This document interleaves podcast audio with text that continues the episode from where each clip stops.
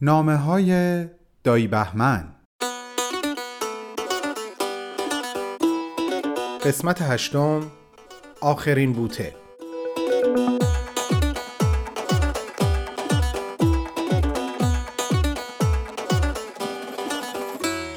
بهار عزیزم نوبت رسید به یک نامه دیگه و یک خاطره دیگه.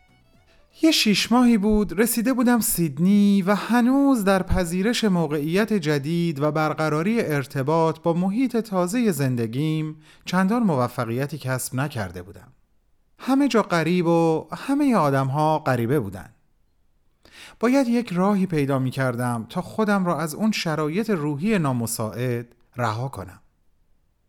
تا اینکه شنیدم در حومه سیدنی یه مدرسه شبانه روزی هست که در زمینه های مختلف چه کار در آشپزخونه چه کار در باغ و باغچه ها نیاز به کسی دارن که داوطلبانه بره اونجا و بهشون کمک کنه. دیدم بهترین کار اینه که چمدونم و بردارم و برم به اون مدرسه و یه مدتی اونجا ساکن بشم.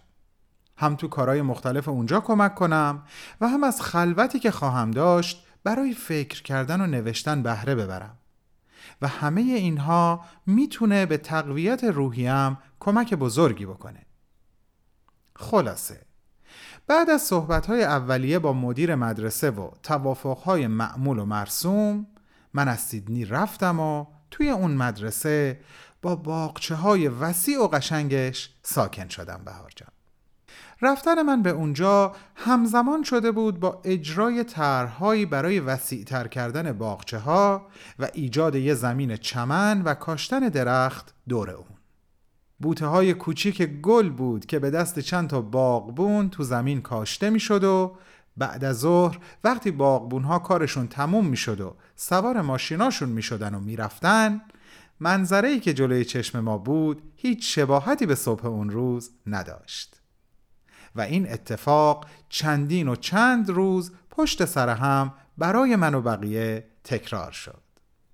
یک صحنه زیبایی که هیچ وقت از خاطرم نمیره و خوشحالم که ازش عکس گرفتم صحنه یک روز بارونی بود که یکی از باغبونها وسط باغچه نشسته بود با یک بیلچه حفره های کوچولو توی خاک می‌کند و بوته های کوچیک گل رو درونشون میکاشت.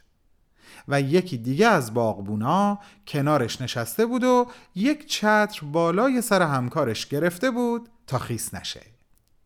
من گرفتار یک حس دوگانه شده بودم بهار. از یه طرف شاهد یک صحنه زیبا بین اون دوتا دوست بودم و از یک طرف دلم می‌خواست هر چه زودتر اون چتر از روی سر بوته گلا کنار بره تا بارون بهشون بخوره. همینطور که این صحنه رو نگاه می کردم یاد بیت اول یکی از ترانه های خودم افتادم که تو ایران سروده بودم.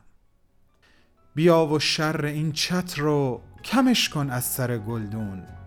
بزار بنشین رو برگاش نوتای خیس این بارون.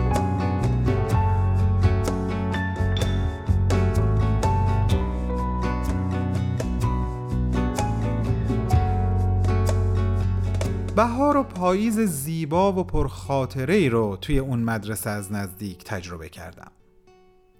باغچه ها همه در یک سطح نبودن بهار. در واقع طبقه طبقه طراحی و ساخته شده بودن و همین مسئله هم زیباییشون رو دوچندان کرده بود. حالا دیگه به هر طرف که نگاه می کردی باغچه بود و چمن و گل و گیاه و درخت. و از همه بهتر این بود که مسئولیت آبیاری تموم این باغچه ها برای مدتی به من سپرده شد دایی دیگه از این بهتر نمی‌شد. اون روزهای اول هنوز سیستم آبیاری قطره‌ای مدرسه تکمیل و راه اندازی نشده بود و باید به روش سنتی این کار را انجام می‌دادم. تو حیات مدرسه سه تا شلنگ خیلی بلند داشتیم که برای آبیاری همه باغچه ها ناچار بودم اونها رو به هم وصل کنم. آخه همه جای حیات شیر آب نداشت دایی. خلاصه عالمی داشتم واسه خودم. از باقچه های نزدیکتر شروع می کردم و همینطور سوت زنان و آوازخانان سراغ تک تک گل و گیاه ها و درخچه ها می رفتم و تو یک توقف کوتاه یه خوشوبشی باهاشون می کردم و آبی به پاشون می ریختم و بعد می رفتم سراغ همسایه بعدی.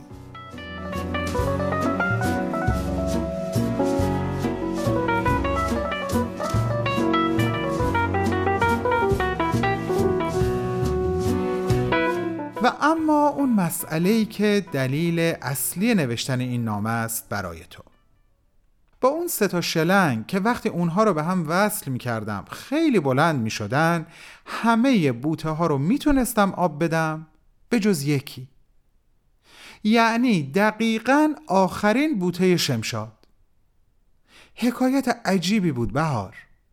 من حتی شلنگ رو بالاتر می گرفتم نوک انگشتم و سر شلنگ فشار می دادم تا آب رو هر جوری هست به پای آخرین بوته باغ برسونم اما موفق نمی شدم آخرین قطره ها چند سانتیمتر جلوتر به زمین می افتادن اما به اون بوته نمی رسیدن. من هر سری باید می‌رفتم یه سطل آب بر می داشتم و به طور کاملا اختصاصی از اون آخرین بوته زیبای شمشاد پذیرایی می کردم. اصلا نسبت بهش یه حس متفاوتی پیدا کرده بودم. یه حس نزدیکی و صمیمیت بیشتر نسبت به همسایه های دور و نزدیکش. این بار هم مثل همیشه شاخک های عاطفی من حساس شده بودن و داشتن درک و دریافت شاعرانه تازه ای رو به مغز من مخابره می‌کردن بهار جان. مامان بزرگ من یکی از حرفهای همیشگیش این بود که چقدر خوبه هر کسی جای خودش رو توی این دنیا پیدا کنه و سر جای خودش باشه. من دو سه بار بعد از این اتفاق و نرسیدن آب به آخرین بوته و اینکه باید اونو به شکل دیگه سیرابش می‌کردم یک دفعه یاد این حرف مامان بزرگم افتادم. و انگار به یک درک تازه از این حرف و این آرزویی که برای من می‌کرد رسیدم دایی.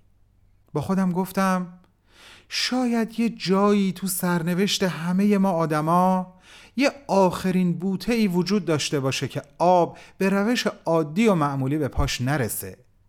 ولی اگه ما سر جای خودمون قرار گرفته باشیم می‌تونیم اونو از تشنگی نجات بدیم و با دستای خودمون اونو آبیاری کنیم. به زبون دیگه اگه یه روز فهمیدیم که موفق به انجام این کار شدیم و یه آخرین بوته ای که آب بهش نمی‌رسیده رو پیدا کردیم و اونو از تشنگی نجات دادیم می‌تونیم با خوشحالی باور کنیم که توی زندگی سر جای اصلی خودمون ایستادیم. من اون روز در مورد خودم با خوشحالی به همین باور رسیدم بهار جان. احساس کردم دعای مامان بزرگم در حقم مستجاب شده. از اون روز به بعد سعی کردم خیلی بیشتر حواس دلم رو جمع کنم. مبادا چشمم از درک دیدار آخرین بوته ها محروم بمونه دایی حالا این منم که برای تو از صمیم قلبم دعا می‌کنم که همیشه توی زندگی سر جای اصلی خودت باشی. آخرین بوته هایی که منتظر آبیاری با دست های تو هستن رو کشف کنی و از یک باور عمیق نسبت به خودت پر از خوشحالی بشی. یه نامه دیگه هم تموم شد بهار جان.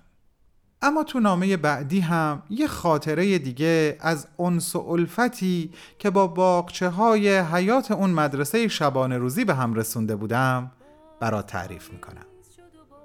پس تا نامه بعدی و خاطره بعدی خوب و خوشحال باشی. فدای تو دایی بهمن. همه درد چو نگاهم خشکید. تا دیروز قدمی بردار من رو باز به شروعش بگذار. تو زیبایی و بیپروایی و من که از این دلتنگی بیمار با من حاصل کن. در این شب کور تو همیشه دل یار